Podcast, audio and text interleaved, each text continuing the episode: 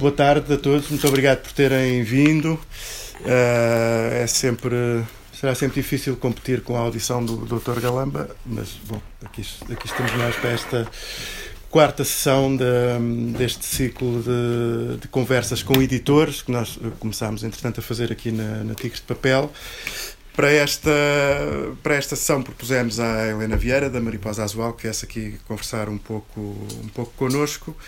Hum, pronto, e uh, eu uh, notei há dias, num, numa publicação no, no, Facebook da Helena que a Mariposa Azul tinha já 25 anos, né? que era assim uma coisa que eu, perguntado assim de cabeça, não tinha, não tinha isso presente, mas depois for pensando um pouco para trás, uh, lembro-me, sei lá, no início do século, quando trabalhava no mundo diplomático, já, já sabia que havia a Mariposa Azul, depois na Unipop, quando trabalhei ah, na Unipop sim. também fizemos umas coisas em conjunto, etc. E portanto, de facto, é verdade que Mariposa Azul tem assim uma presença já. É verdade, não é porque eu diga, é porque Sim. ele foi reconstruído historicamente. Fui lembrar disso.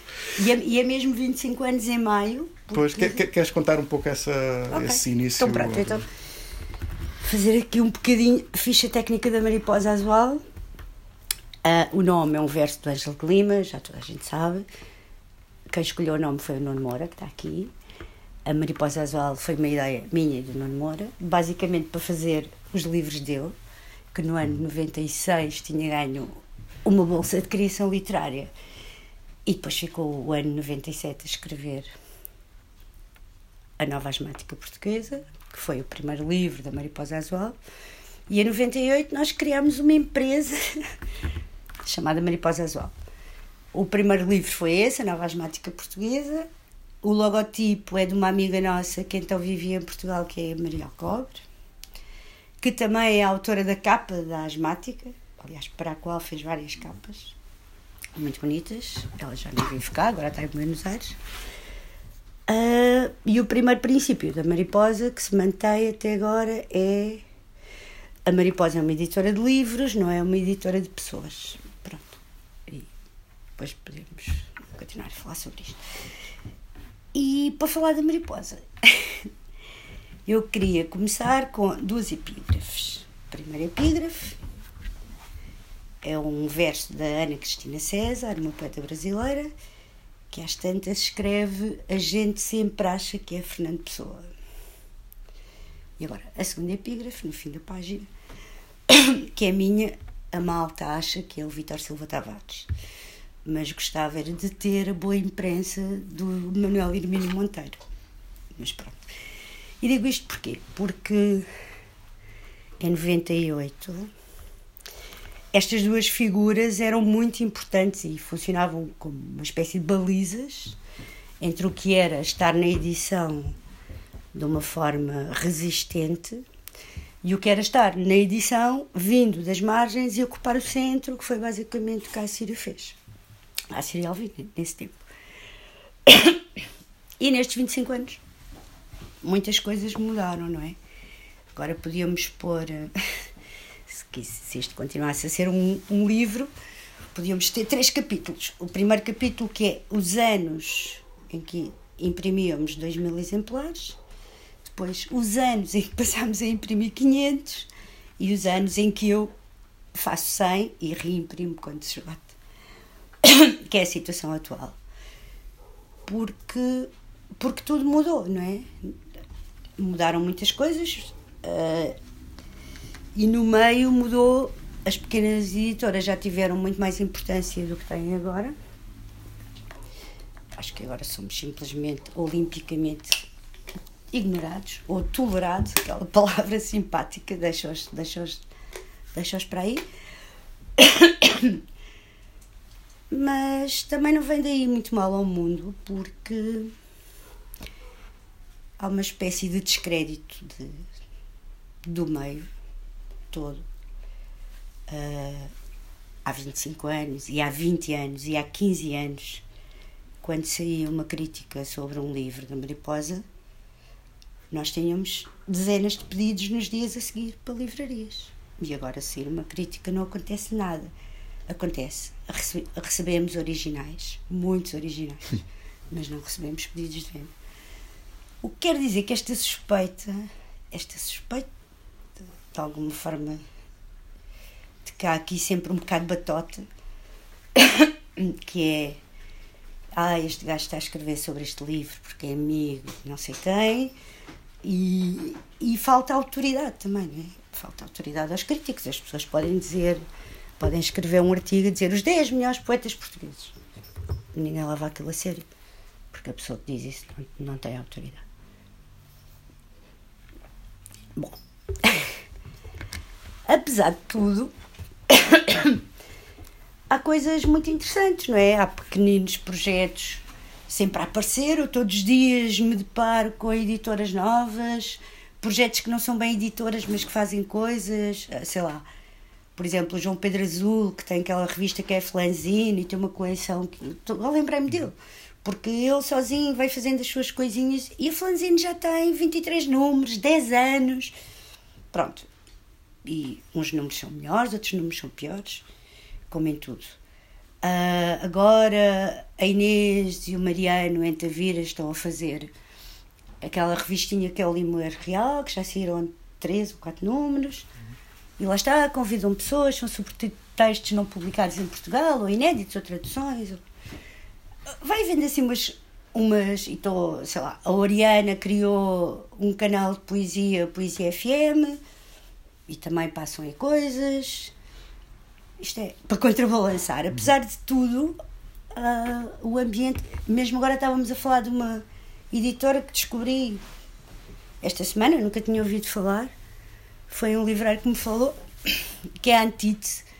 E, então, e simplesmente publicaram o romance Mucanaíma, essa coisa fabulosa, do Mário de Andrade e a Pauliceia Desvairada e duas edições super cuidadas que eu encontrei numa livraria, porque um livreiro me disse: Olha, conheces isto, estes gajos estão a fazer isto. Nunca tinha ouvido falar, não sei quem são.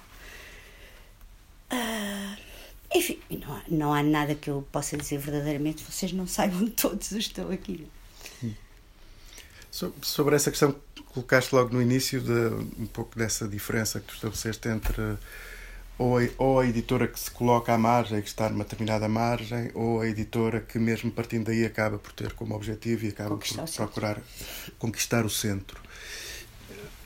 Eu, hum, assim, a questão que se me coloca imediatamente é porque a, a, a seguir esse discurso geralmente vem uma certa, uma certa reflexão sobre até onde é que vai essa margem, não é? Porque uh, geralmente o discurso é sempre esse, quer dizer, estamos na margem, somos pequeninos, temos poucas hipóteses, temos pouca capacidade, temos poucos meios. Ou seja, no, fundo, parece dizer-se uma coisa e, e, às vezes outra coisa que parece o seu contrário, quer dizer, nós queremos estar na margem, mas ao mesmo tempo uh, alimentamos um certo capital de queixa por estar na margem, não é? Portanto, no fundo a questão era essa, até, até onde é que vai a margem, não é? Qual é a distância entre a margem okay. e o centro? Pronto. Até onde é que se até onde é que podemos ir para não entrar nessa Sim. outra hipótese Sim. que é de ocupar o centro? Sim, estou, a perceber, estou a perguntar. Ou seja, estar na margem pode ser uma estratégia, né? como eu acho que foi sempre a estratégia de Vítor Silva Tavares. Ele que se recusava a reimprimir os livros, portanto são 300 e quando acabar, acabou. Isto é estar estrategicamente na margem, estrategicamente, voluntariamente, agora sem nenhum uh, mau sentido da palavra estrategicamente era assim por opção. Mas há muitas pessoas que não estão, nas mar... não estão na margem por opção. Ou seja, uh, às tantas a margem pode ser. Agora posso falar de mim, não é? A margem é. Nem, nem sei o que é que estou a chamar a margem, porque há tantas coisas que estão na margem e que afinal depois também estão no centro e que não se percebe. Mas se eu, eu considero que estou na margem, é, isso não é uma coisa importante para mim, uhum. ok? Mas pronto, eu, eu prefiro falar de escala. A mariposa chegou a uma escala em que faz 100 exemplares, isto é o que me interessa, porque esta é a única escala na qual eu consigo existir. Uhum. Por enquanto, né? Pronto. Se eu tiver assim de repente, por exemplo, uma outra característica é que estes pequenos editores, quase todos, têm outra profissão, não são apenas só editores. Eu, durante muitos anos, trabalhei em publicidade e o Nuno também, e isso, e esse dinheiro, enquanto eu tive bons trabalhos na publicidade e, ganha, e ganhava dinheiro, podia fazer mais exemplares, né? também tinha a ver com isso e podia esperar que eles se fossem vendendo ao longo do tempo. Neste momento eu não faço, faço muito pontualmente algum trabalho de publicidade como freelancer, mas exclusivamente eu dedico-me à mariposa. E, e, isso é muito duro, não é? Porque realmente é muito difícil só posso fazer isso porque vivo com uma pessoa que tem um salário, como acontece com outros casos, não é? A Averno, Manuel de Freitas, também tem uma mulher que é professora, sei lá, a Averno, de quem não falei, ótima, fantástica editora, mas uh, esta, é, fazer 100, esta escala pequenina, fazer 100, quando se esgotarem, reimprimir, é aquilo que me permite existir. Pronto. Uh, ou seja, é estratégico? Bom, é absolutamente necessário. Mas não sei, mas não sei se chamo isto de margem ou, uhum. ou se não chamo isto de margem. Isso não me preocupa muito, de verdade. Uh, preocupa interessa-me fazer os livros e, e, de alguma maneira, não sei, se calhar nesse sentido até sou uma má editora, não é? Porque eu, na verdade, faço os livros para mim e para os autores, não é? Porque gosto tanto dos autores ou porque gosto tanto daquele texto que faço. Pronto, e depois a seguir, ok vamos lá fazer lançamentos e vender os livros. A relação com as livrarias tem a ver com esta escala. Se eu fizer mil livros, eu preciso de livrarias pós-vender. Se eu fizer 100 livros, com todo o respeito, caro livreiro, eu, quando vendo livros nas livrarias, perco dinheiro. Portanto, eu safo-me quando vendo no site, ou quando vendo em feiras, ou quando consigo vender o livro pelo preço inteiro. Porque quando eu dou 40% de desconto e quando eu faço 100 exemplares, eu estou a vender esse livro com prejuízo. Por isso também tenho os livros em algumas livrarias, muito poucas, antigos, posso dizer os nomes, Antigos de Papel, a Poesia Incompleta, a Snob e a Linha de Sombra, alguns livros. Uh, e no Porto quando, a Flaneur, pede às vezes, a Térmita, pede às vezes, pronto. E não estou em mais nenhum sítio. Que para alguns autores é complicado, e eu percebo perfeitamente, não é? Como a questão de ir à Feira do Livro. Ah, mas não vais à Feira do Livro. Ok. Agora até acho que há umas modalidades mais baratas, estou um pouco fora, não faço ideia como é que as coisas funcionam. Eu já tive os livros da Mariposa muitos anos com a letra livre. E no último ano, que foi 2017, em que tive lá os livros, talvez 2017, 2016, não sei, com a pandemia, eu fiz um exercício. Eu criei uma espécie de feira no site, enviei e-mail aos contactos de e-mail que tenho da Mariposa, fiz uns posts no Facebook e eu vendi o triplo dos livros que a Letra Livre vendeu no stand uhum. dela. Pior ainda, como as pessoas vão à feira comprar pechinchas, posso contar com detalhe. Um, em média, os livros da Mariposa custam 12 euros, às vezes 10, os mais pequeninos, às vezes 15, os maiores. Pronto. Mas digamos que o preço médio é 12. Quando eu ponho os livros na feira, a, prima, a, a pessoa que, vai, que leva os meus livros diz-me: Olha, Helena, isto a 12 euros não se vende, não é? Ok, então baixamos para 6 para se vender na feira a 6, o que não é um livro barato na feira. Mas agora eu tenho que dar 50% à pessoa que leva os meus livros. Portanto, eu estou a vender os livros a 3 euros. Logo, não me interessa ir para a feira do livro. Para alguns autores isto é um problema. Pronto. E é aqui que entra outra vez a conversa da importância dos autores, porque as pessoas que publicam na Mariposa aceitam esta indigência, né? que é a palavra. Pronto, aceitam aceitam não estar na Feira do Livro, aceitam não estar na FNAC, onde estivemos muito tempo. A FNAC, aliás, era o sítio onde vendíamos mais livros, o Nuno sabe. Ah, aqueles no bons tempos. King. Exatamente, a livraria do King, onde estava o nosso queridíssimo amigo Olímpio que era outra coisa fantástica. Portanto, podíamos fazer, podíamos fazer 2 mil exemplares, não, é, não era problemático. Depois passámos para 2 mil exemplares, acho que foi só a Adília. Foi só a Adília que fizemos. Nunca fizemos, nem o Paulo Candessa fizemos. Fizemos mil e depois fizemos o reimprimimos, não foi? Deve ter sido isso. Asmática fizemos 2 mil. Tem de ver a ficha técnica. Fizemos mil. Foi só a Adília. Fizemos foi mil. Foi o único livro que deu dinheiro. Fizemos, foi o único livro que deu dinheiro, que valeu a pena fazer. Pronto. E que agora ainda há pessoas a perguntar pelo livro mas enfim. Uh, mas lá está, não é? Foi possível fazer esse livro porque tu tinhas aquele dinheiro e podias investir, enfim. É necessário ter essa massa de capital inicial para arrancar com as coisas. E, e, para as fazer, não é? Eu sei que há outra, eu sei que há maneiras, há maneiras de fazer isto bem, de fazer isto melhor. não é, não é estar orgulhosamente nas margens a reivindicar aqui não sei o quê. Não, era, era ótimo, era ótimo ter dinheiro para poder fazer pelo menos um livro dois em dois meses, para os ter em todas as livrarias, para esperar que 90 dias, 120, o que for, para me pagarem. Mas isso não é possível, porque se eu fizer isso, eu não consigo até recuperar o dinheiro, não consigo fazer mais nenhum livro. Pronto. Isto são as questões assim mais. Aquelas questões comezinhas, não é? Aquelas questões de que ninguém gosta de falar, do dinheiro, enfim, pronto. Mas que é. Mas que é mas que é verdade, é assim que as coisas se passam. Portanto, pá, tu sabes, não é? Pronto, Tigre de Papel pede-me três livros, quatro livros, o Xanguito pede-me cinco livros, seis livros. Bom.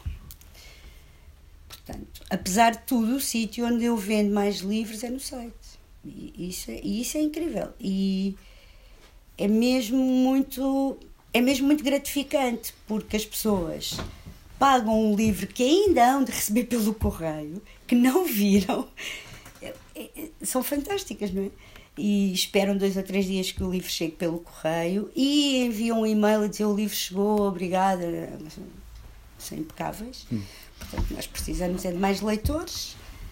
Como é que se faz isso? Nós, as livrarias, todos, é? precisamos de mais leitores.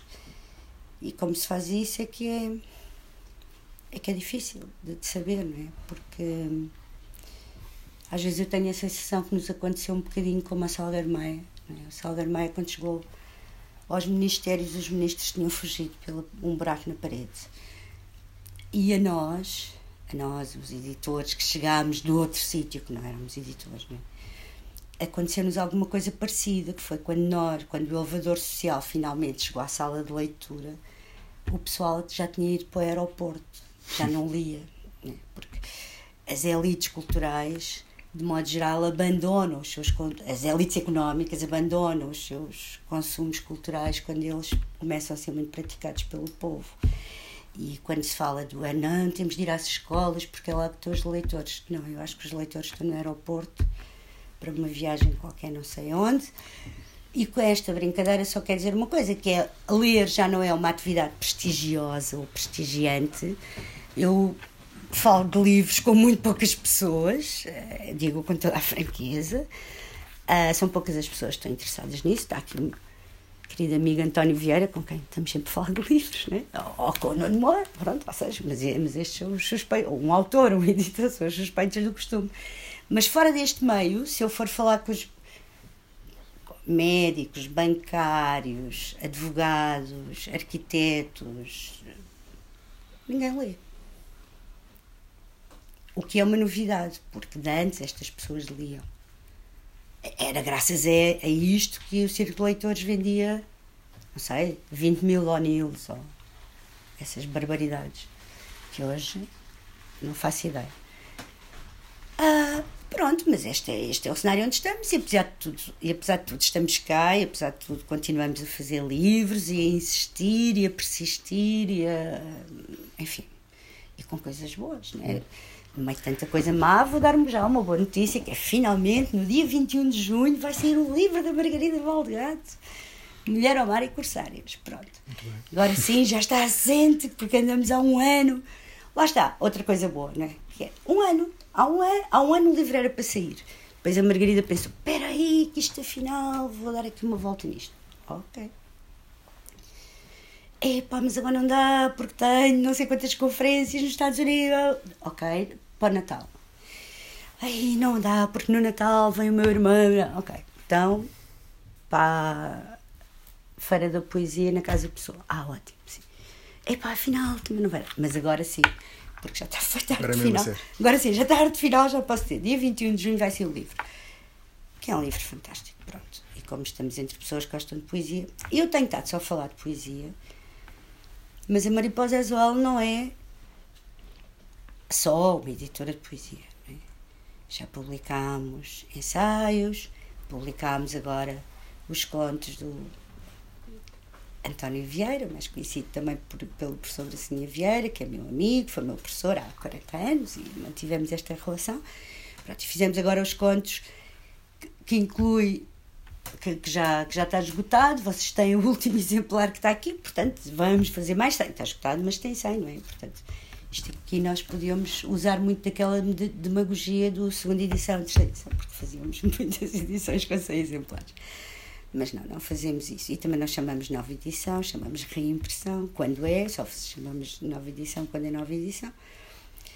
Fazemos contos, fazemos ensaios, também já fizemos um livrinho para crianças, com o qual aconteceu uma história muito engraçada este ano na Feira de Poesia de Campo Torique. Um livro que fizemos há nove anos e finalmente agora. Ah, não, há sete em 2016, foi no ano que nasceu o António. O Ícaro. O Ícaro, sim. E que, pronto, ah, tu estavas lá e viste as, as, festas com o Ícaro. E correu muito bem, da, da Marta Bernardes. Portanto, não fazemos só poesia. Aliás, eu gostava de fazer bastantes livros de ensaio e também começar a publicar alguma teoria em torno destas questões, as questões da teoria da cultura e da teoria da comunicação e da teoria da, da poesia, enfim. E depois temos uma coleção que a Mariposa faz com o Espaço Lancelot, que eu também faço parte, que é uma associação, que tem 24 volumes, fizemos 24 volumes em 15 anos, o que também é fantástico, também fazemos, e fazemos 150 exemplares, que são livros de ensaio em torno da obra da Maria Gabriela Jansson, que inclui muito, quase todos os volumes, incluem textos inéditos dela, escolhidos a partir do espólio, que é o João Barrento que faz esse trabalho, de escolha dos textos do espólio, e que é o presidente da associação, enfim, ele é o organizador. O último que fizemos é o primeiro das cartas, também está aqui na livraria. E a ideia é agora publicar outras. Estas são as cartas literárias, aquelas que ela escreveu para autores, editores, não é? E já que estou a falar disto, quero falar de outra editora. Muitas pessoas nem sabem, mas que é uma senhora chamada Maria Rolim, que vivia em Colares e depois vivia em Sintra e que tinha, começou por fazer uma pequena coleção chamada Colares e tinha aqueles livrinhos de culinária, os biscoitos, os, os broas de manteiga antigas e pronto, fazia esses livrinhos. E durante 10 anos foi a única pessoa em Portugal que quis publicar a Maria Gabriela Jansel. Portanto, a senhora Maria Rolim, que agora deve ter, não sei, perto de 90 anos, já não está muito bem de saúde, mas que seria uma pessoa muito interessante para ouvir, porque estava cá nesses anos 70, 80, 90. Essa sim, sempre na margem, completamente na margem e nunca considerada por ninguém. Por isso é que eu acho que é de elementar justiça dizer aqui o nome dela. E, e porque há pessoas que não sabiam, que, que não sabem, que era uma única mulher que fazia aquilo. Depois mandava fazer aquilo a uns amigos designers que faziam as capas, mas as capas, algumas ainda, não sei se vocês se calhar uhum. aquelas que eram de cartolina, cor-de-rosa e azul, e ela depois colava uma fotografiazinha com a fotografia dos biscoitos ou com a fotografia do licor. Aquilo era o trabalho manual que, pronto, que ela fazia. E é um trabalho louvável porque recuperou essas tradições todas, muitas tradições portuguesas, mas sobretudo, pronto, e este encontro com a Maria Gabriela Lhançol é porque elas eram vizinhas, uma morava no resto da outra, morava no primeiro andar, e, e a Maria Rolim assumiu essa coragem e muitas pessoas começaram a ler Maria Gabriela Lhançol por esses livros, a Finita, uhum. ah, um bastante mais tarde, não um bastante mais tarde, não é de lá, mas a da Sebo Ser, Causa Amante, enfim, fazendo um isso, com o Falcão no punho, os diários todos, sim, são dessas capinhas azuis. Uh, pronto, ok. Apesar de tudo, sempre há não é? Daqui por uns anos vamos ver. Havia editores tão importantes a publicar naquela altura, mas esta mulher fazia este trabalho absolutamente notável. Uhum. Pronto. Tu foste aí, entretanto, por uma data de, de caminhos. De caminhos pronto. pronto. eu fiquei assim mais ou menos. Mais ou menos centrado numa. Enfim, num problema que na verdade tem tem surgido aqui nas várias, eh, nas várias conversas, desde a primeira, na verdade, e que tem a ver com esta questão do modo como as, desta relação entre as, as livrarias e as editoras e o modo como se pode, de alguma maneira, se pode ou não pensar alguma, alguma forma de furar um certo bloqueio que aparentemente existe nesta, nesta relação, não é? Tu dizes uma coisa que, que na verdade, uh, era, uh, até já há uns dias tínhamos estado, nos encontramos ali na Raia a falar sobre isto, que era o modo como uma redução a tal, uma, uma redução ah, tal das tiragens implica uma um, implica aquilo que tu disseste há pouco. A redução seja, das tiragens deixe, de precisar é de... Exatamente, é, uma, é, é, é, terrível, não é? Porque é uma é, repara, e, e para isto, bem, pode ser que o Pedro Adão e Silva ouça este podcast, sejamos otimistas. Senhor Ministro, vá lá ver nos arquivos, já houve uma medida fantástica que era a DGLB comprava 242 exemplares às editoras, com isso com isso, fornecia as 242 bibliotecas públicas que existem em Portugal e que não têm um cêntimo para comprar um livro. Os nossos livros circulavam por todo o país. Nós podíamos fazer 500 exemplares porque 242 estavam vendidos, embora fossem vendidos a preço de livraria, eram vendidos com desconto, não era pelo preço final. Uh, os autores eram mais lidos nós aí, se calhar, já precisávamos mais das livrarias para distribuir os 260 que sobravam, os 258 que sobravam. É uma medida, como se diz na economia, não é? De long tail, uma medida de cauda longa, bem longa, que afeta muita gente, os editores, os autores, as gráficas, os impressores, uhum. as bibliotecas, esse arquivo nacional disperso por todo o país do que vai sendo feito e custa de certeza muito menos dinheiro que a indemnização a Alexandra Reis.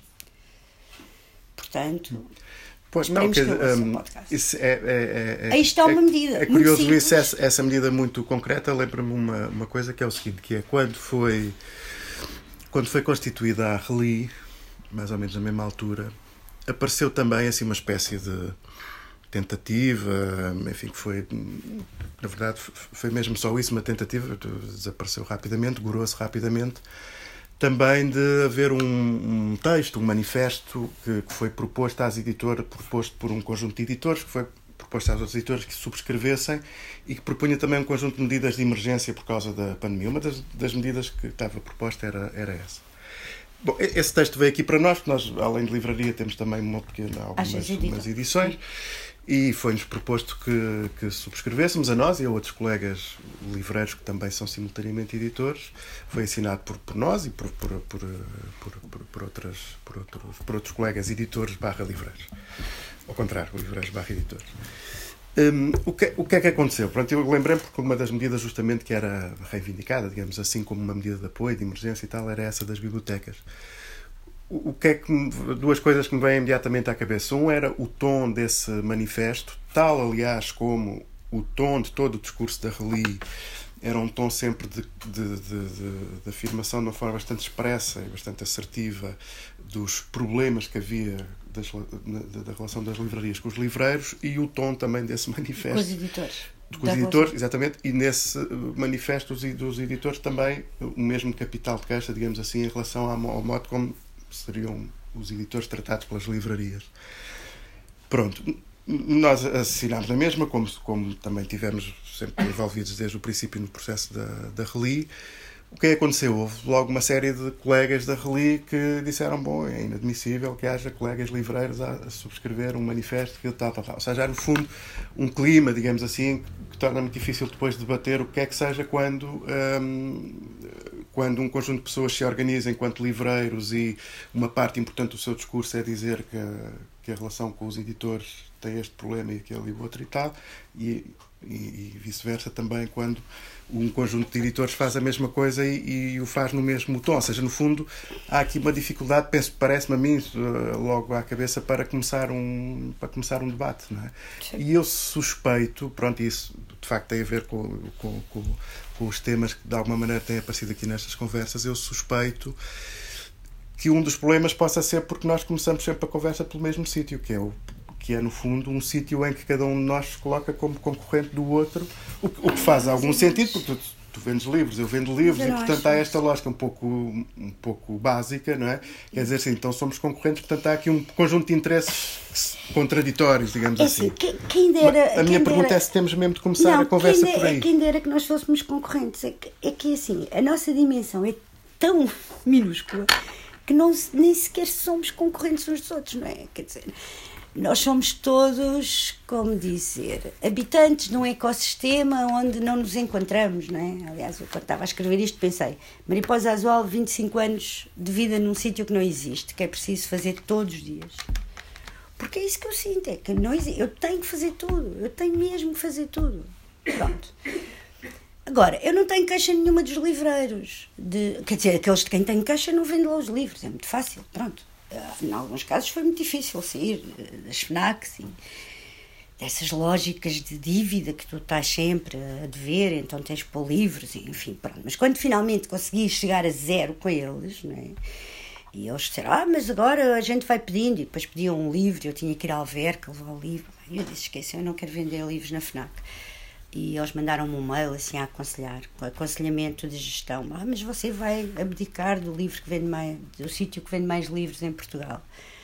Pronto, eu mais ou menos irritada disse: Bom, daqui a, 20, daqui a 20 anos vocês não venderão um livro e eu continuarei a fazer livros. E pronto, parece que acertei mais ou menos. Eles já quase só vendem já candeeiros e panelas de pressão. Ótimo, eu fico muito contente.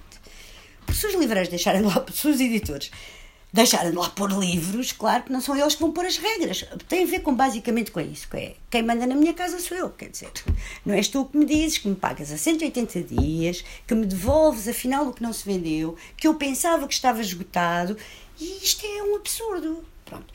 Os livros estão todos manuseados, eu já não consigo fazer nada com eles, portanto esquece, eu, isto não me interessa. Ou seja, as livrarias de quem tem queixa, outras Infelizmente, não sendo a FNAC, também, tem, também tive queixas e isso foi fácil, acaba. Na vossa livraria não, não se vendeu os meus livros. Vou lançando assim umas fatuas do, do meu pequeno combinado, enfim, armado em comédia e pateta, mas não, é, é, é autodefesa, não é? Quer dizer, não posso pôr livros em livrarias que não me pagam, não vou dizer quem são ou quem foram. Portanto, não posso pôr os meus livros em livrarias que me querem pagar ao fim de 90 dias, porque eu preciso do dinheiro e, e porque eu não conheço ninguém que compra livros a crédito. Portanto, eu, quando vou à livraria, compro na hora. Portanto, se não se importam, pagam os livros de um lado, o dinheiro do outro. Essa relação é clarinha e a gente assim vai sobrevivendo. Mas lá está, na verdade, porque infelizmente eu não preciso muito das livrarias. Não é? E agora uma coisa pessoal minha, não é? Eu quando preciso de um livro, imagina, estou a fazer um trabalho e preciso deste livro e deste. A última coisa que me passa pela cabeça é vou, a Tigres de Papel. Não, eu vou à Biblioteca Nacional. Quase todas as semanas. E algumas semanas, vários dias. Porque estão lá os livros todos. isto é uma conversa, isto é, isto é mal de se dizer numa livraria, mas isto tem um bocadinho a ver com a história de cada um, que é assim, vocês todos, quase todos, né, que nasceram na cidade e vão às livrarias desde que eram crianças. Eu entrei numa livraria pai, no meu primeiro ano da faculdade, devia ter pai 19 anos, portanto, até aí, para mim, os livros estavam sempre em bibliotecas, na biblioteca da minha escola, depois na biblioteca da Gulbenkian, da Gulbenkian que é um sítio fantástico. Depois na Biblioteca Nacional, claro, aquilo é um luxo, não é? deve ser um dos sítios mais bonitos de Portugal. Uma pessoa chega ali e é só pedir: olha, traga-me, isto é fantástico. Eu às vezes vou lá, eu sei que tenho aquele livro em casa, mas eu vou perder uma manhã à procura do livro e não vou encontrar. E ainda pior, vou tropeçar em 10 pelo caminho que me vão fazer parar. Então o melhor é, às 9 da manhã eu vou à biblioteca e sei que o livro está na minha mesa às 9 e meia. Pronto. Isto é uma Lá está, eu não tenho esse fetiche pelas livrarias, não sou uma frequentadora de livrarias falando com toda a franqueza, não há nenhuma livraria de que eu gosto. Ah, que fantástico. Assim, ah, pronto, ok, está bem. Uh, não tenho nada contra os livreiros e quem, se eu tiver, se, quando eu fizer mil livros, ótimo. Eu espero que, que eu consiga fazer mil livros e eu vou precisar das livrarias todas. Oh, claro, neste momento não preciso. Porquê? Porque faço muito poucos livros. Então isto funciona num círculo muito fechado, não é? Os, leitor, os, os clientes compram os livros da Mariposa são praticamente sempre os mesmos. Eu conheço o NIF, a morada, tudo. Quer dizer, eu só posso fazer uma lista. Olha, podia ganhar algum dinheiro a vender estes dados. Nunca pensei nisso. Mas pronto, são pessoas que, com quem já há uma relação de proximidade. E no fundo são quase sempre as mesmas, são sempre as mesmas a pedir. E depois também pergunto: bom, mas as pessoas vão a Tigres de Papel comprar os meus livros? Bom, talvez, agora estou aqui a falar Talvez sim, a gente comece a vender mais livros, que é ótimo para todos. Mas esta, mas esta conversa é, é mesmo só a ponta final, que é onde os editores e os livros se encontram, que é na venda.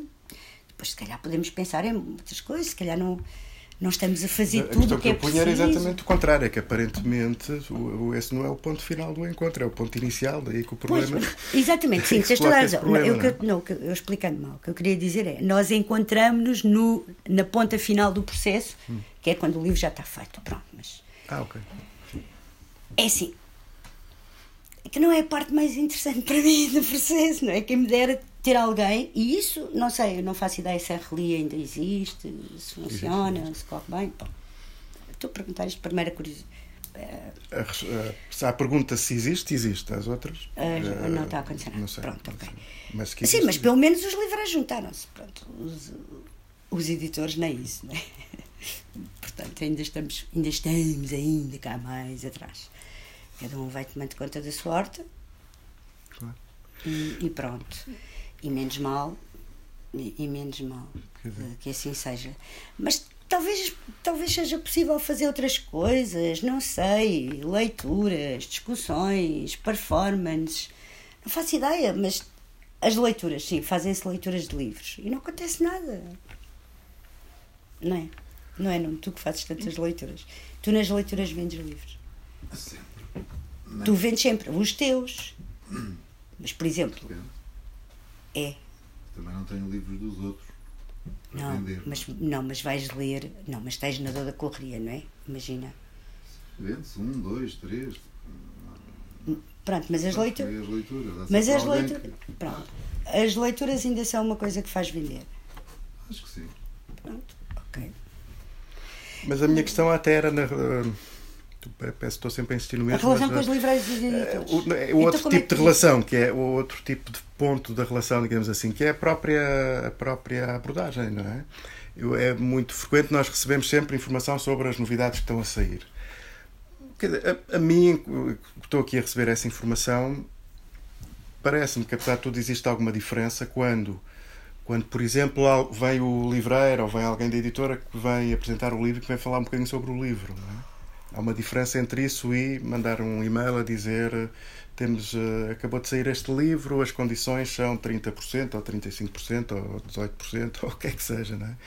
Eh, ou, eh, ou isso, ou seja, no fundo, quer dizer, a própria abordagem que muitas vezes existe, existe nessa, nessa, nesse momento em que aparece o livro, em que aquelas pessoas dizem assim, nós queríamos ter o, o livro à venda aí na, na livraria, se o modo como, como essa abordagem é feita, é feita pelo lado, digamos assim, do comércio, do negócio e tal. Não estou a dizer que não é importante, não é? mas ou se é feito a partir do próprio livro em si. Quer dizer, eu- interessa-me evidentemente Ah. ter os livros da, da, da, da Mariposa Azual à venda na Tigres de Papel. Não é por achar que vou vender 50 exemplares de cada livro, é porque gosto dos livros da Pronto, Mariposa obrigada. Azual. Não, não, pronto, quer dizer, Não, obrigada. e das outras Pronto, mariposas o que- o azuais que tu- todas. pronto, mas o que tu estás a dizer é tu, go, tu, E eu prefer- tu sinto, preferes que eu o sinto editor, essa distância. Eu, eu sinto essa distância venha. com muitos editores. Ah, tá bem, E sinto, mas, e sinto em muitos colegas mas é livreiros por essa mal. distância em, relação a muitos editores, mas justamente eu- pelas mesmas razões. Mas eu acho que não é por. Quer dizer, eu não, não, não estou aqui a defender ninguém. Eu também não. A nem a Pois, ninguém. dizer que- mas, eu estou a dizer mas, que é recíproco, Mas sabes, não é por mal. É, é, por exemplo, agora eu de vez em quando vou aqui chamando o Nuno para a conversa, porque lembras-te daqueles bons tempos em que só na Rua do Carmo havia, é? que a gente saía de casa, da Rua da Conceição, com tipo 50 livros e ia e distribuía-os pelas livrarias da Baixa. Já não há livrarias na Baixa, não é? Pronto. Este, sim, a Portugal e depois logo a seguir a outra a Lelo, depois a Rodrigues, depois- enfim.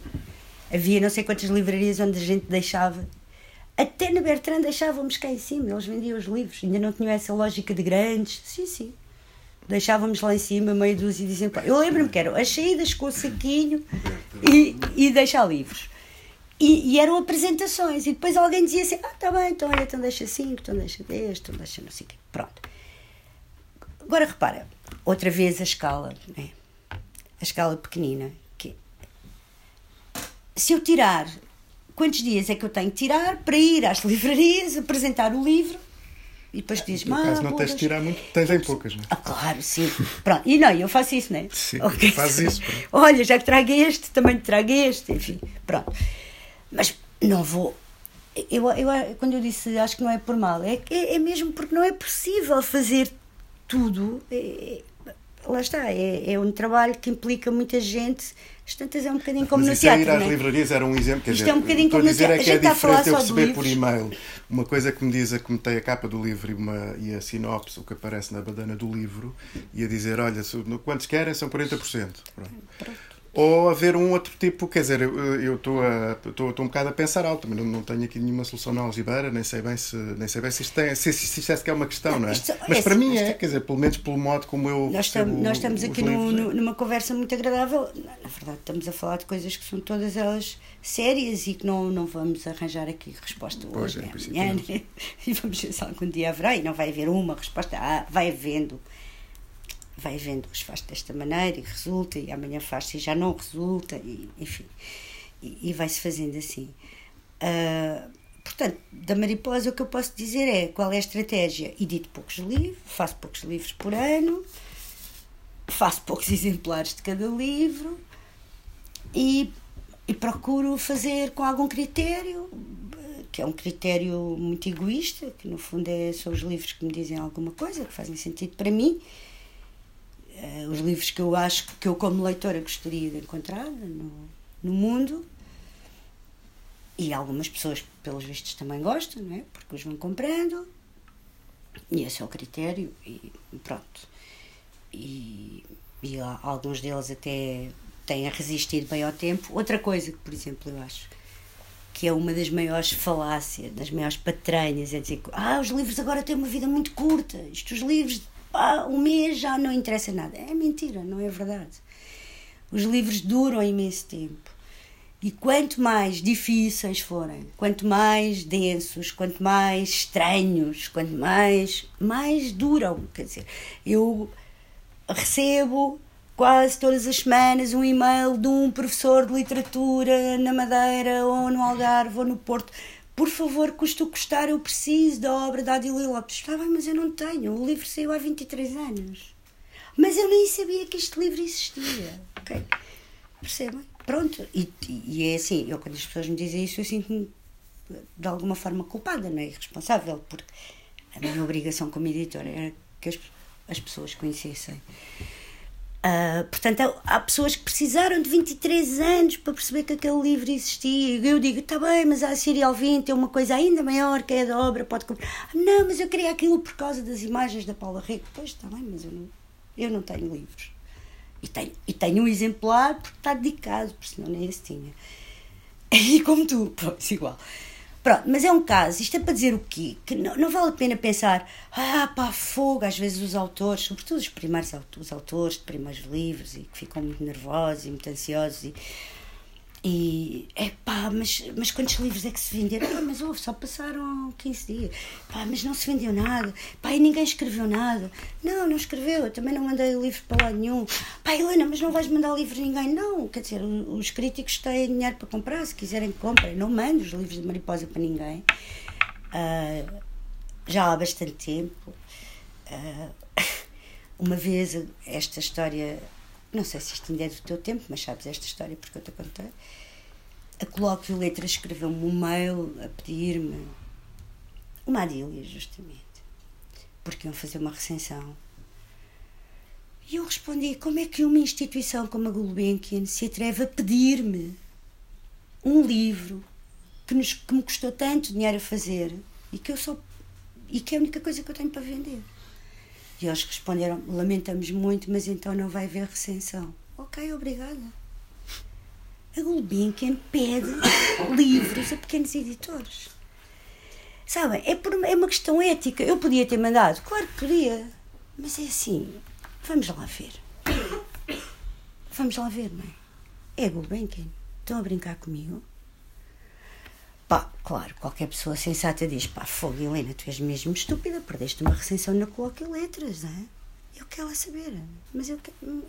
Lá está, quem manda na minha casa sou eu, pronto. Princípio. E depois deixei de mandar para os críticos.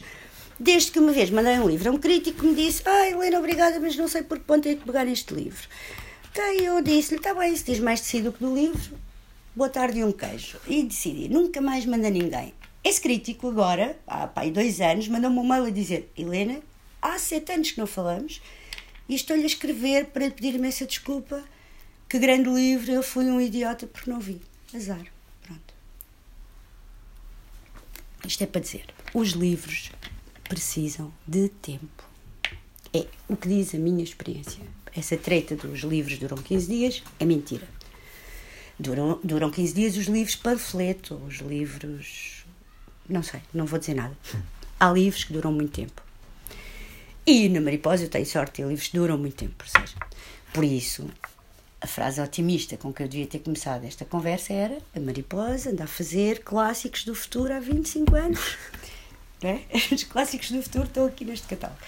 Bom, estarão alguns, outros não têm interesse, outros tiveram só alguma piada por alguma razão.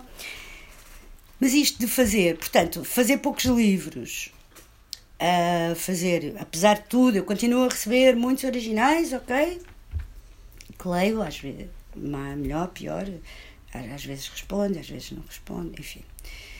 Pronto, mas gostava mais, cada vez mais, e, e isso sempre foi uma, uma vocação da Mariposa, né? fazer primeiras obras de primeiros autores, arriscar. Os livros que eu gosto são os livros que ainda não existem, esses são aqueles que eu gosto mesmo. Pronto. Um primeiro livro, um segundo, um, um, livro que, um livro que chega e se percebe, ok, bora, bora lá fazer isto porque isto não existe, isso sim interessa-me interessa-me mesmo. Depois, claro, há assim, umas coisas, umas preciosidades que gostava muito de publicar, mas não tenho muito interesse em fazer o que já está feito, ou reeditar o que já foi editado, isso não me interessa muito.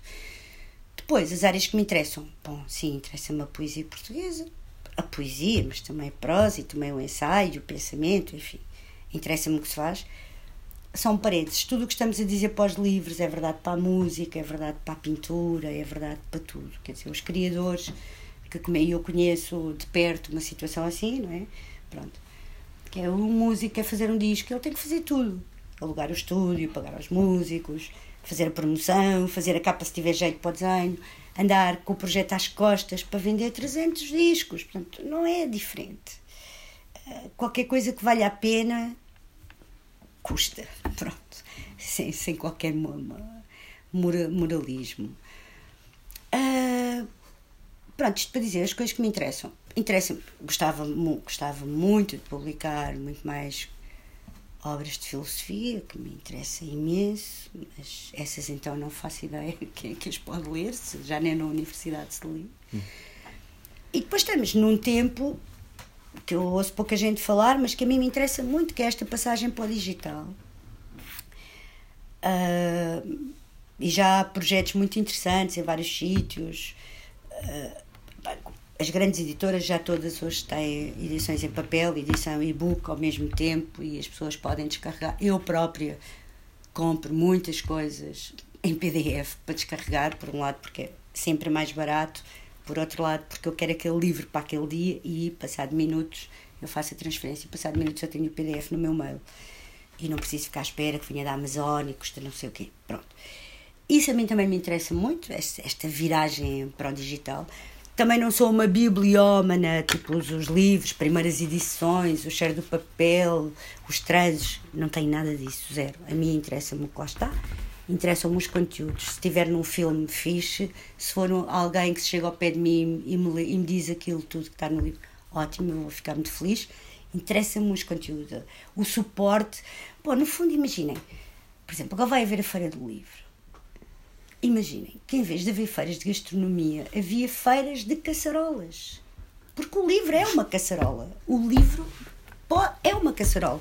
Pode lá ter esparguete, caracóis, uh, bacalhau a bolhão pato, mas o livro é uma caçarola, o livro é um recipiente. A mim, a caçarola, senhor vendedor de caçarolas, a mim, a caçarola não me interessa. Portanto, se eu puder passar, migrar para, para, o, para o digital, e eu gosto muito de um livro, este, e isto é muito interessante, eu faço a paginação, arranjo uma capa interessante, faço um conteúdo bom, ou então preciso de um bom web designer, porque aí já não me meto, não é? já não vou tempo de aprender isso tudo. E se eu no dia a seguir a ter recebido um livro eu puder disponibilizar, e se ele em vez de ter que custar 10 euros, porque sim, a impressão custa 5 e porque o papel está caríssimo, sair deste inferno, não é? E ter que ter um armazém, só poder, a outra, não é? Eu só posso fazer 100 exemplares porque a minha casa é pequenina e, portanto, eu tenho lá uma área da casa muito pequenina, constante, onde estão os livros. Pois já estão lá todos os outros, não é? Que não fui eu que fiz. E mesmo assim já desalojei muitos outros para poder ter espaço. Portanto, se, puder, se há uma tecnologia que de alguma forma oblitera o tempo e o espaço, oh meus amigos, não há maneira de resistir, ela vai vencer, quer dizer, vai, vai mesmo. Eu não sei como é que os Qual é que achas que é o estado da arte dessa passagem da tecnologia Portugal, livre para a tecnologia? Há sítios onde estão a acontecer coisas muito interessantes e está a, passar, está a correr muito bem, não é? Uh, aliás, uh, os nossos amigos espanhóis estão muito à frente em relação a nós.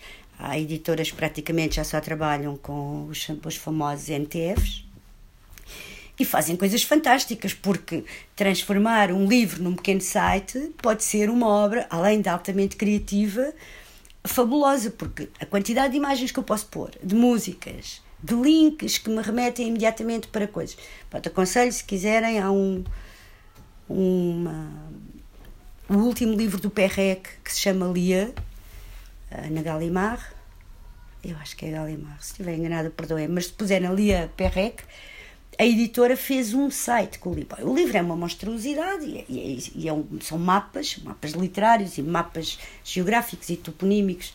O livro é fabuloso, tem sei, quase mil páginas. Só que eles, além disso, fizeram um site absoluto que é uma.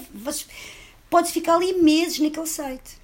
Eles transformaram porque lá está, a passagem para o digital não é apenas fazer um PDF que se descarrega e pronto, cá está o PDF, que eu, em vez de mandar para a gráfica, mando para o site. Não, não é isso. Não é, não é mesmo isso, é outra coisa. E essa outra coisa a mim interessa-me muito, que é todas estas este desdobrar que um livro pode ter. Nós chegámos ao papel, mas antes houve madeira, tabu, tabuinhas de argila, papiro, quer dizer, caçarolas de outro tecido, de outro tipo. A mim desculpem-me eu usar esta expressão, é, é, carinhosa, porque eu cozinho todos os dias, portanto, as caçarolas são objetos pelos quais tenho muita estima. Cozinho tanto como leio, portanto, não tenho menos respeito pelas caçarolas, pelos livros. Mas o suporte a mim não me Pronto, eu sei que estou a dizer isto num sítio onde quase todas as pessoas são muito bibliómanas, bibliófilas. As primeiras edições não me dizem nada, aquela sabedice, a maior parte das vezes estão todas úmidas, estragadas, quer dizer, aquilo não tem jeito nenhum para mim, ok? Porque não é isso que me interessa. O que me interessa é outra coisa. Pronto.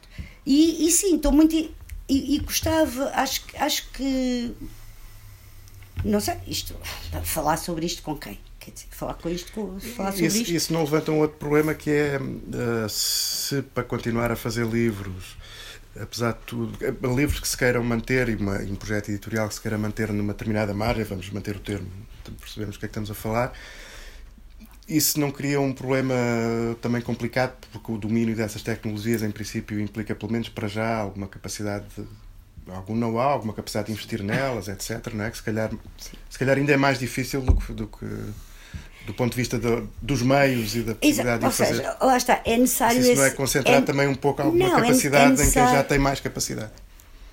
Pode ser, não é? Aliás, todas as discussões que já houve sobre o Google querer digitalizar e apropriar-se de tudo o que são, criar, no fundo, fazer, reunir a grande biblioteca universal, uma espécie de nova Alexandria. Tudo isto é perigosíssimo, claro que sim, mas eu, mas eu repara, eu não estou a fazer tese para ninguém, uhum. estou a falar de mim, estou a falar do que é que me interessa a mim. Se eu puder fazer esta passagem, Uh, pode ser muito mais. Só que isto implica tudo novo, não é? Aquilo de que eu estou a falar já é um ecossistema completamente diferente, uhum. onde já não entram as livrarias, ou então as livrarias terão que passar a ser outra coisa, poderão passar a ser espaços de leitura, onde as pessoas podem vir, lá está, aceder a esses conteúdos, não sei, ou podem receber mais informação do que aquilo que já lá está.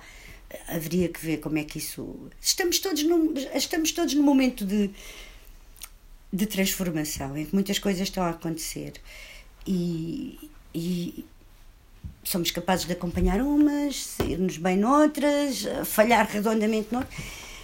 Ah, é, é, é um, um bocadinho por, por experiência, mas eu digo isto pelo meu desejo, até por outro lado, até por, por outro lado, esta, isto nós só fazemos livros, bom, já nem digo para Portugal, para Lisboa, ok? Né? Só vendo livros praticamente nas livrarias de Lisboa, fazer livros para Lisboa, bom, é? daqui a pouco para o meu bairro, né? só no bairro de Arroio, só, ah, vá lá. Ah. Ainda bem que a poesia incompleta está ali para a estrela e a snob está ali né? do outro lado. Portanto, ok, pode-se dizer Lisboa, porque não era só, era só na estrela. Mas arriscamos a fazer livros só para um ponto da cidade. Bom, isso. Os conteúdos digitais dão, são outra coisa, né? As coisas podem estar em todo o mundo. E, e aí, por exemplo, há vários projetos no Brasil, praticamente quase todas as até as pequenas editoras brasileiras têm as versões e-book, que é possível descarregar e comprar. Há aquele projeto da Carolina Fenati, que agora parece que vai acabar deixando da feira, eles estão a ver como é que vão conseguir. E que durante 10 anos né, fizeram um catálogo fabuloso. Se vocês não conhecem, Chão da Feira, é tudo grátis, praticamente têm 5 ou 6 livros, e já estão esgotados, uh, que saíram em papel, mas que são ótimos, ótimos livros, um excelente catálogo que eles, com o apoio da, da Prefeitura de Belo Horizonte, conseguiram publicar grátis, ainda por cima. Mas, mas, esse projeto do Chão da Feira é curioso porque é, é, é, de facto bastante interessante, o catálogo é excelente. E é único, nunca ouvi falar É um catálogo de, de, cadernos, como eles, é como eles próprios chamam, um, mas na verdade eles replicam, quer dizer, é um pouco diferente daquilo que estás a dizer, porque, porque ele, ah, elas replicam, exatamente, replicam o formato livro, uh, num, num, sim, exatamente sim, com a mesma disposição, etc., e transformam em PDF. Sim, e, sim, claro. E... Disponibilizar o PDF é, é é a solução mais fácil e, portanto, e mais barata. apesar de tudo é uma coisa não, um, é diferente do que eu estou a dizer. É uma coisa bastante diferente, qualitativamente sim. diferente daquilo que tu estás sim, a dizer, sim, porque não introduz um conjunto de, outras, de outro tipo de relações, com a imagem, com o hiperlink, é, etc. Que, que, que mas já, tu estavas, tu já em todo a, lado. A Aliás, é curioso que a Web Summit, não sei se alguma vez alguém falou a falar de livros, eu não acompanho isso, mas porque em Nova Iorque há, uma enorme, há um enorme encontro anual de chama-se mesmo a, Feira do Livro Digital, uhum. e onde já vão os grandes editores e enfim, todo o mundo, e onde se estão a discutir isso, e as novas tecnologias, e as novas plataformas, e, bom, e isso tudo.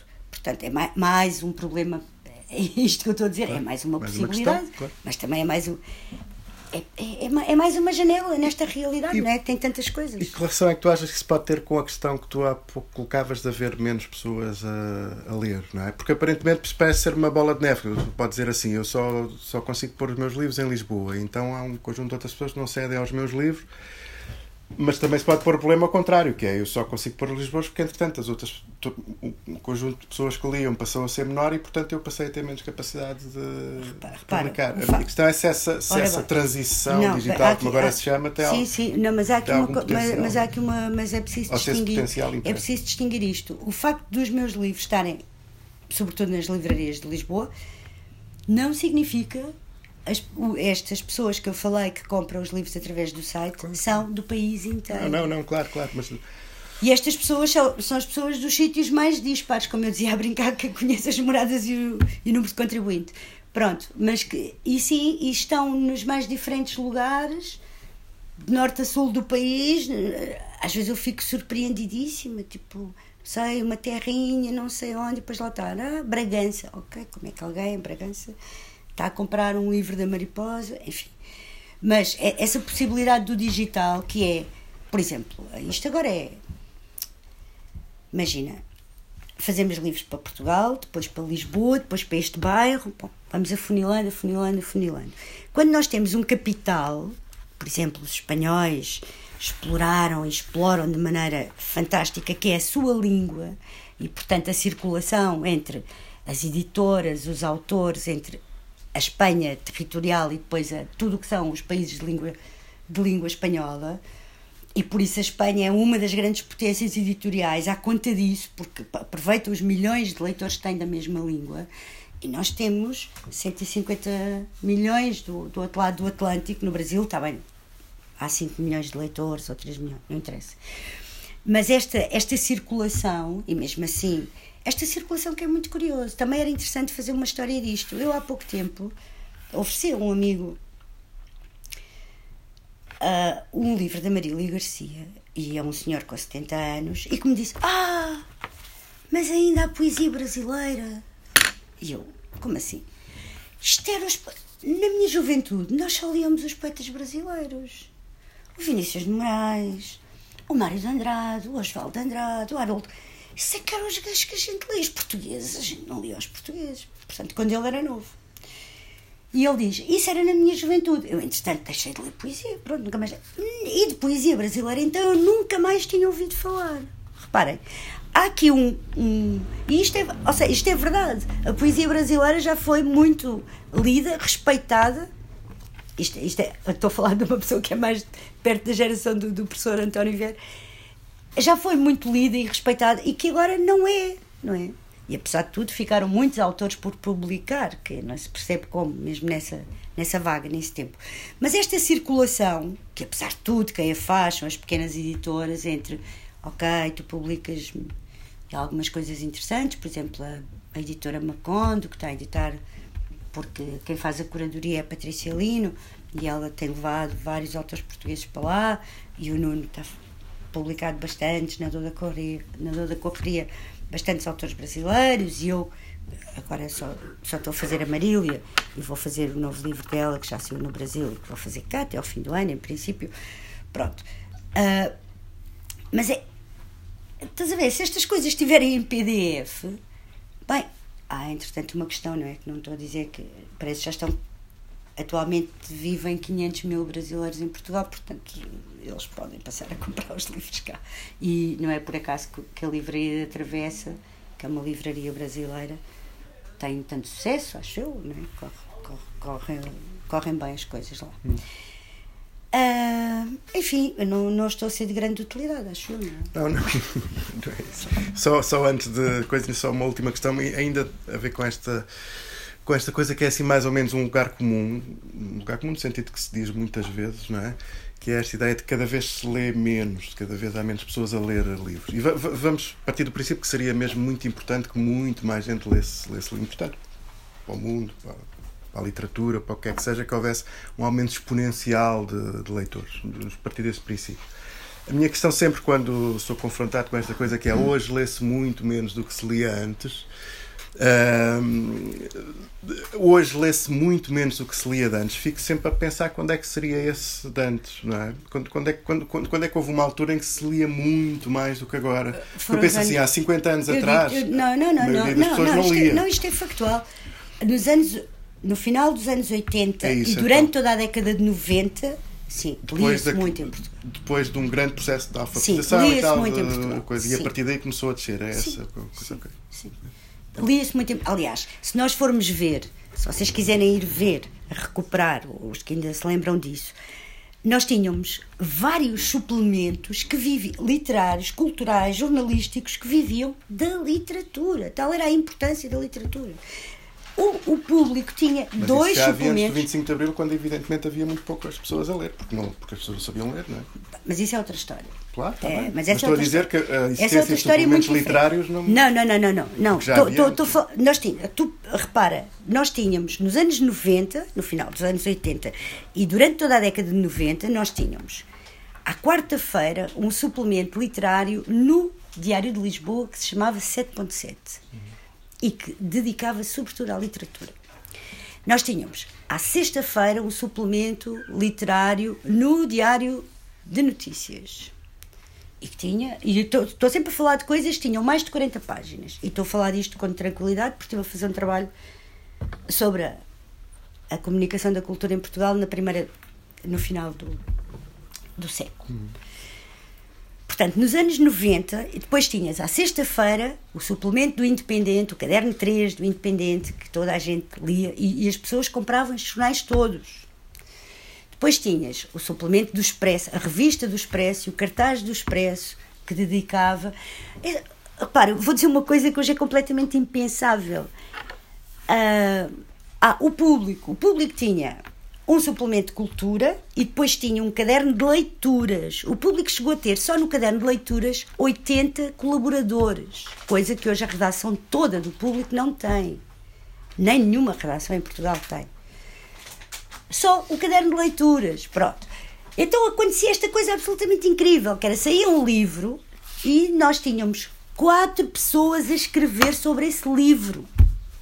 Não era uma apostilha do Expresso, que é o selinho com a capa, e depois lá ao lado, tararara, X páginas, X preço. Quer dizer, que é uma coisa absolutamente miserável. Nós chegámos a ter quatro pessoas a escrever sobre aquele livro. Sobre a tradução, se era uma tradução, sobre o ponto de vista de não sei o quê, sobre. Bom, de facto, nós éramos atafolhados. Nós tínhamos um programa de cultura diário na televisão que se chamava Acontece. Achávamos muito engraçado, pois, mas agora não temos nenhum. Diário. Ou seja, estas coisas todas somadas, eu estou a falar de um ecossistema, e estas pessoas que escreviam nos jornais nesta, nesta altura eram respeitadas. Não era tipo, pá, tanto faz como fez, que digas ou que não digas. Eram respeitadas. O que é que aconteceu? Estas pessoas desapareceram, estes suplementos todos desapareceram. Porquê? Porque a literatura, a literatura enquanto negócio, deixou de os financiar. Porque só há uma razão para os suplementos literários terem desaparecido. É porque não é um negócio viável. Os jornais vivem sobretudo da publicidade, não é? E não da compra. Uh, nós, quando compramos um jornal, não pagamos nada, não é? Um jornal implica um grande esforço financeiro sobretudo se for bem feito. E, e se tiver uma redação a sério, e enfim. Portanto, todas estas coisas, todos estes, todos estes suplementos foram desaparecendo, desaparecendo, desaparecendo, encurtando. Né? O, último, o último delas foi o Expresso que acabou com o cartaz e incluiu a crítica dentro da revista. Claro, é caminho andado para desaparecer a crítica. Pronto. Logo, lá está esta persistência, porque não basta falar-se de um livro uma vez. Quer dizer, Está bem, tu apanhaste essa página, é pá, mas eu não apanhei. É preciso água mole em pedra dura. E havia a literatura, as pessoas encontravam-se e falavam: é pá, já leste o último do Lobo Antunes? É pá, é melhor que o do Saramago. Não, pá, do Saramago é que é melhor que o do Lobo Antunes, porque havia este Sporting Benfica. É pá, já leste o da Agostina? É pá, não, porque eu gosto mais da Maria Velha da Costa. É pá, mas a Agostina, é pá, mas a Maria Velha da Costa. Enfim, sempre tivemos estes Sportings. Mas era nesses anos, eram os anos 90. E, e, por exemplo, eu comprava jornais todos os dias e aos fins de semana comprava todos os que saíam. Eu não compro jornais há 10 anos e vivo bem mais feliz, sobretudo para não me irritar, não é? Pronto. Porque quando compro jornais é para apanhar camadas de nervos. Então, há tanta coisa boa para eu ler, não vale a pena, não perco nada, mas digo isto com muita tristeza, é? que é terrível. Portanto, começa aqui o princípio da, fora da civilização. Quer dizer, um país que não tem jornais para as pessoas comprarem. Enfim, é mau.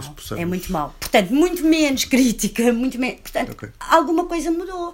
Não vale a pena. Quando tu dizes. Não, mas quando é que as pessoas essa leram? referência leram, temporal leram, dos anos 90, eu não. Leram. Quer dizer, estás, tá, tá, é, leram mesmo. És capaz de ser a primeira pessoa que me diz assim. Leram mesmo. As pessoas liam mesmo. As livrarias. Concretamente, foi, foi naquele. Pá, naquele as pessoas período. iam às livrarias e compravam N livros. Olha, a livraria do King era uma coisa. Tu ias ao cinema, as pessoas iam ao cinema e antes de ir ao cinema passavam na livraria a comprar livros. Hum.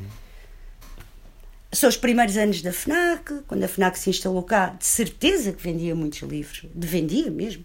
E era fantástica, a FNAC do Chiado, aquilo era uma coisa. Era, olha, eu que disse que nunca frequentava livrarias, eu, na altura morava perto e ia praticamente todos os dias à FNAC e invariavelmente saía lá com livros. Portanto, aqui, houve aqui uma grande mudança, há uma grande retração. Por outro lado, a literatura deixou de ser uma coisa Pá, hoje não é preciso. As pessoas hoje preferem ir beber um gin que custa 15 euros. Pá, não estou a criticar ninguém. Ou preferem ir provar o novo ceviche. Estou, estou a tentar descrever. Ou preferem ir de férias. Portanto, aliás, foi muito engraçado nesta feira raia que tu não foste era muito giro, porque isto foi, a Feira Raio foi na véspera, tu foste. Eu fui. A, a Feira Raio foi na, feira de 20, foi na véspera de 25 de Abril, foi naquele fim de semana em que quem tinha dinheiro e tinha quatro dias pela frente, basou. E quem não tinha dinheiro e não tinha nada para fazer em Lisboa ia à Feira Raia. Então as pessoas iam como? De mãos nos bolsos, aliás, eu disse ao Fernando, repara para as pessoas, como as pessoas andam, de mãos nos bolsos ou de mãos atrás nas costas. Portanto, aqui estamos nós, uns gajos à rasca a tentar vender livros, outros gajos à rasca que não têm dinheiro para comprar livros. Pronto, é, foi o que sobrou. Pronto, esta descrição das margens. Ora bem, aconteceu outra coisa também muito séria e muito importante, de que muito pouco se falou, que foi a concentração. Nós perdemos que 30 pequenas, médias médias, livre, médias editoras, que agora fazem parte de dois grandes grupos. Portanto, havia 30 cabeças a pensar, a tomar decisões, a discutir, a investigar. E agora não, agora há um CEO que toma decisões num sítio e no outro. Eu acho que o, ato final deste drama foi a venda da Assíria, a compra da Assíria pela Porta Editora naquele agosto de 2000 e troca o passo. Não sei que o Pedro Serpa me diz na Avenida da Liberdade, sabes que a Porta Editora vai comprar a Síria Alvim? E eu desatei a chorar, porque era uma coisa, foi uma coisa tão violenta para mim. E, e pronto, porque era mesmo assim o fim, é a mesma coisa, mal comparado, não é? E pronto, a Síria Alvim nunca mais será, a Síria Alvim acabou, é outra coisa qualquer, é um, é um fake, é, não interessa. E é, e é triste, ou seja, nós perdemos diversidade, porque cada uma destas pessoas, lá está, cada uma destas pessoas tinha uma relação especial com os meios, tinha, cada um tinha os seus amigos jornalistas que escreviam e entrevistavam, e a literatura era um assunto. A literatura não é um assunto na sociedade portuguesa, por muito que nos custe. Estamos aqui nós a falar disto. Porque somos, pronto, enfim, até descobrimos uma coisa mais interessante de fazer, não sei mas não é um assunto e, e, por isso não é valorizada, nem politicamente, não dá votos, ninguém fará nada por nós. Porquê que haviam de fazer? Isso não interessa nada. Os professores não leem, estava a falar de classes que não leem, os professores não leem. Eu conheço muitos, não leem. Um livro. Na sua esmagadora maioria. Mas há escolas onde eu tenho amigos e conhecidos e digo, pá, olha, posso ir lá no dia da poesia fazer não sei o quê. Ah, pá, não, não, não. Pá, os miúdos não ligam a isso. Claro, como é que ando a ligar? Né?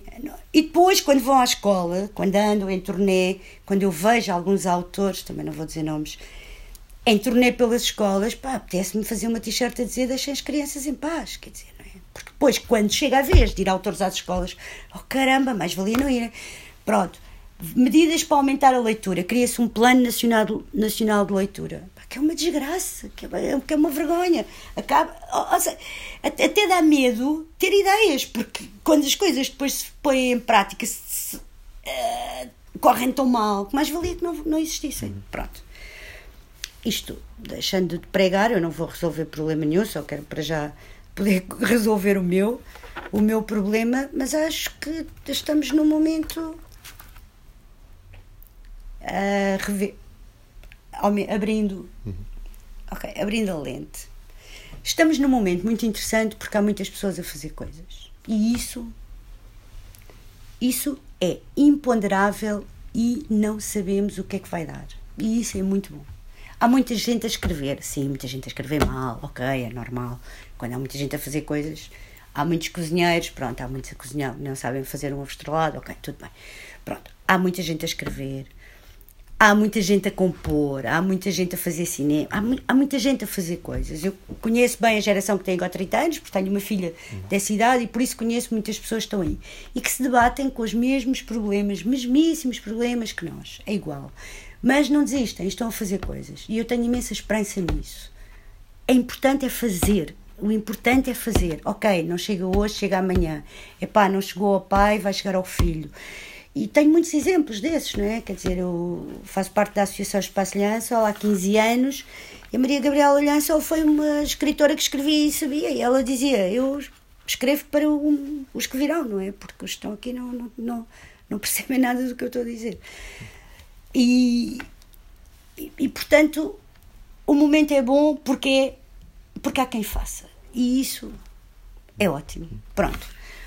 Epá, o momento é mau, porque já era a altura do pessoal ter algum sossego e que não tivéssemos sempre todos que andar fazer o caminho das pedras cada vez que queremos fazer alguma coisa. Podemos Pronto. abrir a... Podemos abrir a conversa. Vocês desculpem se não sei, porque eu só estou a dizer coisas que toda a gente sabe, nada disto é novo. Portanto, eu gostava muito de ter uma, uma chave, a solução e dizer encontrei a solução. Mas também se vocês não quiserem dizer nada, aquele momento embaraçoso de bom, então e agora? Pronto. Eu agradeço muito ao Fernando, obrigada por, teres, por me teres convidado. Pronto, espero que isto não, não te faça perder clientes, quer dizer, é o mínimo. É o mínimo. Aquela parte das caçarolas tu corta, que é para não. É? Ninguém. Para as pessoas não se sentirem ofendidas. Mas sim, é. E, e uma coisa que é preciso dizer que eu não disse é que a mariposa existe graças, graças aos amigos, né? Pronto. Aos amigos. Os amigos que confiam na mariposa os amigos que ajudam, os amigos que aceitam estas condições, como eu já disse no princípio. Quase todos começaram por ser pessoas que eu não conhecia, portanto, primeiro chegou quase sempre um texto. Primeiro chegou sempre um texto e depois veio uma pessoa e essas pessoas são agora os meus amigos. Pronto. Há muitos anos. O que é muito bom. Esse é, é esse é o meu maior tesouro.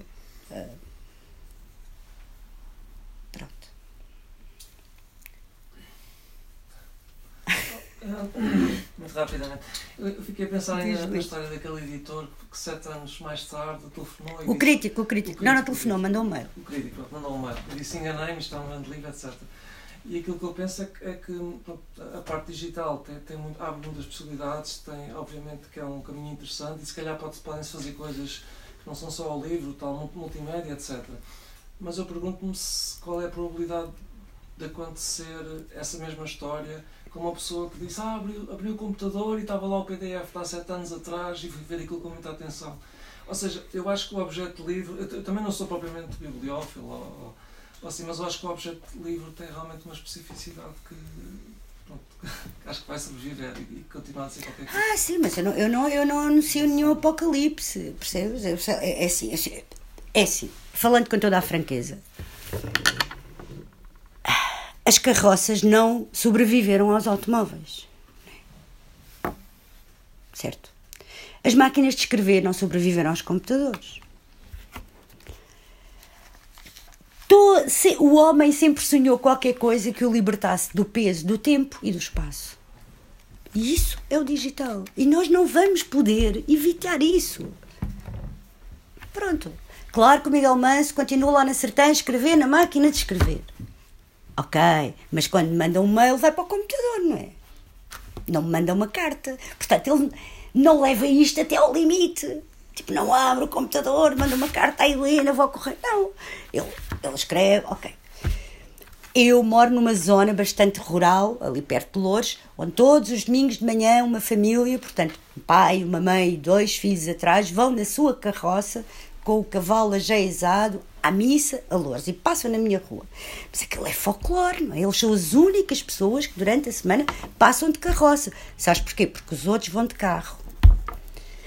É que, é que não há nada a fazer. Nós, nós vamos. Não, não, há, não há maneira. E, e quando tu falas, por exemplo, quando eu vejo o meu neto, que tem 7 anos, para quem. As, cri... As crianças da segunda classe estão a fazer provas de aflição no computador. É? o meu neto, coitado, já me diz com imensa: Oh, avó, deixa lá que eu faço isso, tu não percebes? Pá, que é isto? Pá, isto fedelho. Ah, avó, tu não percebes isto? Tipo, ele faz um desenho fantástico. Eu digo: Como fizeste isto? Como? Avó, no Minecraft. O que é isto, Minecraft? É uma aplicação para fazer. Quer dizer, é outro mundo. É. Eu já não vou chegar a tempo disso, sabes? Eu estou a falar disto com muito desejo, porque eu sou muito curiosa e gosto muito do novo e, e sou muito pelo futuro e vivo ao futuro. Mas acho que não há muita volta a dar, quer dizer, ainda por cima com o preço do papel, várias questões, as questões ambientais. A indústria do papel é uma das indústrias mais poluentes que há. Por isso mesmo a Finlândia fechou as três fábricas de papel e com isso criou uma crise de papel enorme no mundo. E nós, que éramos grandes clientes, estamos a pagar bem caro porque agora estamos a comprar da China, que não deve respeitar uma regra ambiental. Portanto, nós, quando fazemos um livro, estamos a contribuir Sim, nós à noite levamos a garrafa para o vidrão. E depois, no dia seguinte, fazer um livro que de certeza está a poluir não sei quantos rios na China. É... Portanto, vai haver, vai ser pouco defensável. Vai ser uma das indústrias que vai ser atacada. Depois vai se tornar tão raro, porque vai ser atacada, vai haver tão poucos a fazer, que o papel vai se tornar uma coisa assim. Se calhar mais vale mandar imprimir em folha de ouro. e depois a nova geração houve ah, as pessoas, de modo geral, querem um livro. Eu já faço isso. Eu quero um livro e vejo já em PDF e compro em PDF, porque um livro custaria 30 euros em papel na Amazon, costumo comprar por 5 ou por 6. E, pá, e é assim, eu quando abrir o mail, eu fecho isto, esta aplicação, e quando abrir o mail, eu tenho lá o livro. Quer dizer, pronto, mas eu não vos quero converter a nada. Está aí a vida. Está aí a vida para, para, para trazer. Portanto, nós provavelmente somos os últimos moicanos aqui, com as penas na cabeça, nas pradarias da, do, mundo edito, do mundo editorial em extinção. Qualquer dia vai ser assim. Não sei, olha, já experimentaste vender bilhetes para a tua livraria? Há uma livraria onde vendem bilhetes, não é? Que é a para tirar fotografias. é? Para ver, olha, esta livraria vai fechar para a semana, nunca tirar uma fotografia. Só. Essa é outra coisa de que eu queria falar e não falei. Que é, como todas as artes se tornaram performativas, não é? O leitor quer ver o autor a ler o poema, não é, Nuno? O autor quer ver o músico a tocar, porque senão o disco já não se compra, a gente vai ao YouTube. O, o cliente quer, quer a coisa feita ali diante dele. E é por essa razão que se estão a inventar e a multiplicar tantos festivais de literatura, rororó, né? Tá vão sempre as mesmas pessoas, não interessa, mas pronto. Muitos festivais de literatura em todo o país, as câmaras todas estão dispostas a dar dinheiro. E isso depois não traz leitores, isso depois não acontece nada. Porque lá está, essa dimensão performativa. Ah, eu ouvi, eu, agora eu soube, e isto é verdade, um programa de passeios no Algarve e na costa alentejana aqui. com escritores. Passeios a pé. Sob- Convidam sobretudo os escritores que escrevem sobre viagens. Então eles vão contando, epá, eu uma vez fui à Índia, enquanto caminham à beira. E as pessoas depois chegam a casa e dizem, epá, sabes, eu hoje fiz, fiz uma viagem com aquele escritor que foi à Índia. Ah, então e leste o livro dele? Ah pá, não, mas, pá, mas conheci o gajo. É muito simpático, é uma boa pessoa. Portanto, a pessoa em vez da coisa. Ora, nós escrevemos livros, ou quem escreve livros, escreve livros para que o deixem em paz, não é? Toma lá o livro e vai-te embora, não é? Quer dizer, agora, vejam bem a condição a que chegamos, que é escritores que fazem passeios à beira mar na costa alentejana, com curiosos, que nunca serão leitores. Pronto. Há de tudo, estás a ver? Isto existe, mas também existe a mariposa e também existe a tigre de papel. Isso é que é bom. É que existe tudo. Existe isto tudo. Pronto. Por enquanto. ah, sim, diga. No Risco Show falou na comunidade inconfessável e talvez nos vamos preparar para isso. Estava a falar Há de uma nós. população imensa de, de livros mercantis, não é? Que são por, por de mercado e, e há literatura. E a literatura está na sombra e teremos que admitir que vai circular como um palimpsesto através dessa comunidade inconfessável. Eu lamento dizer isto em que acredito e que é naturalmente muito pessimista, mas admito que as gerações do futuro se- confrontarão com este problema. Sim, talvez.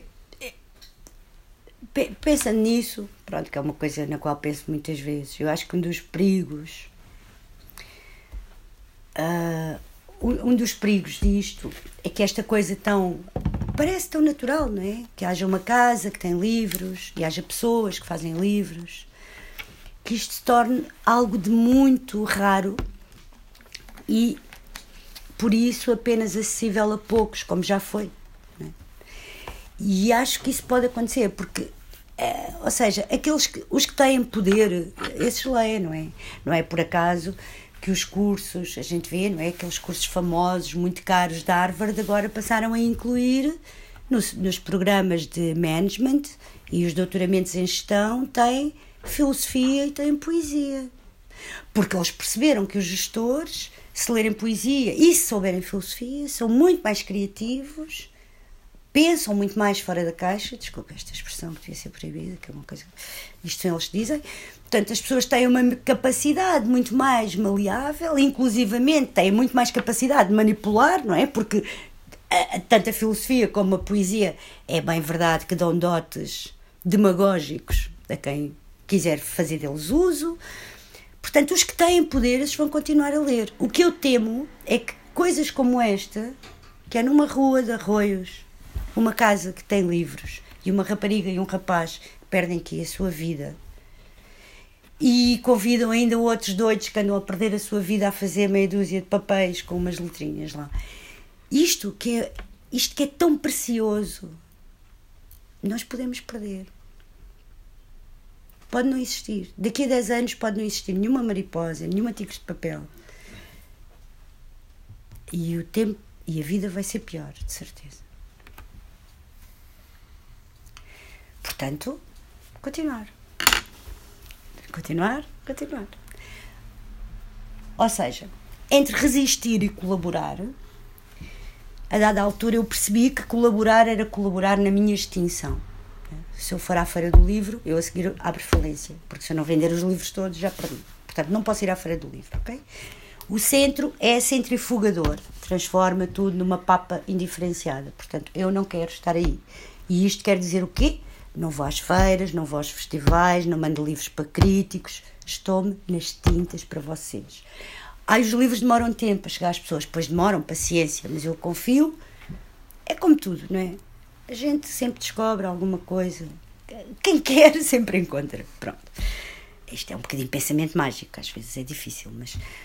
Portanto, colaborar é colaborar na minha extinção. O centro é centrifugador, há que estar longe dele, portanto, vamos lá para o outro lado. E resistir é a única forma de viver. Não, não, não é resistir contra ninguém, é resistir por autodefesa.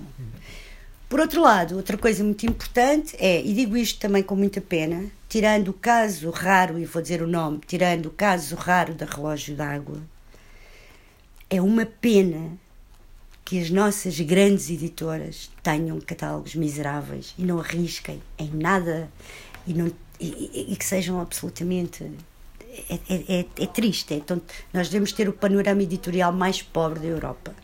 É, é uma vergonha, tirando a relógio d'água. E curiosamente, quem está a fazer o trabalho de descobrir novos autores, publicar novos autores, dar ao mundo novos autores, somos nós.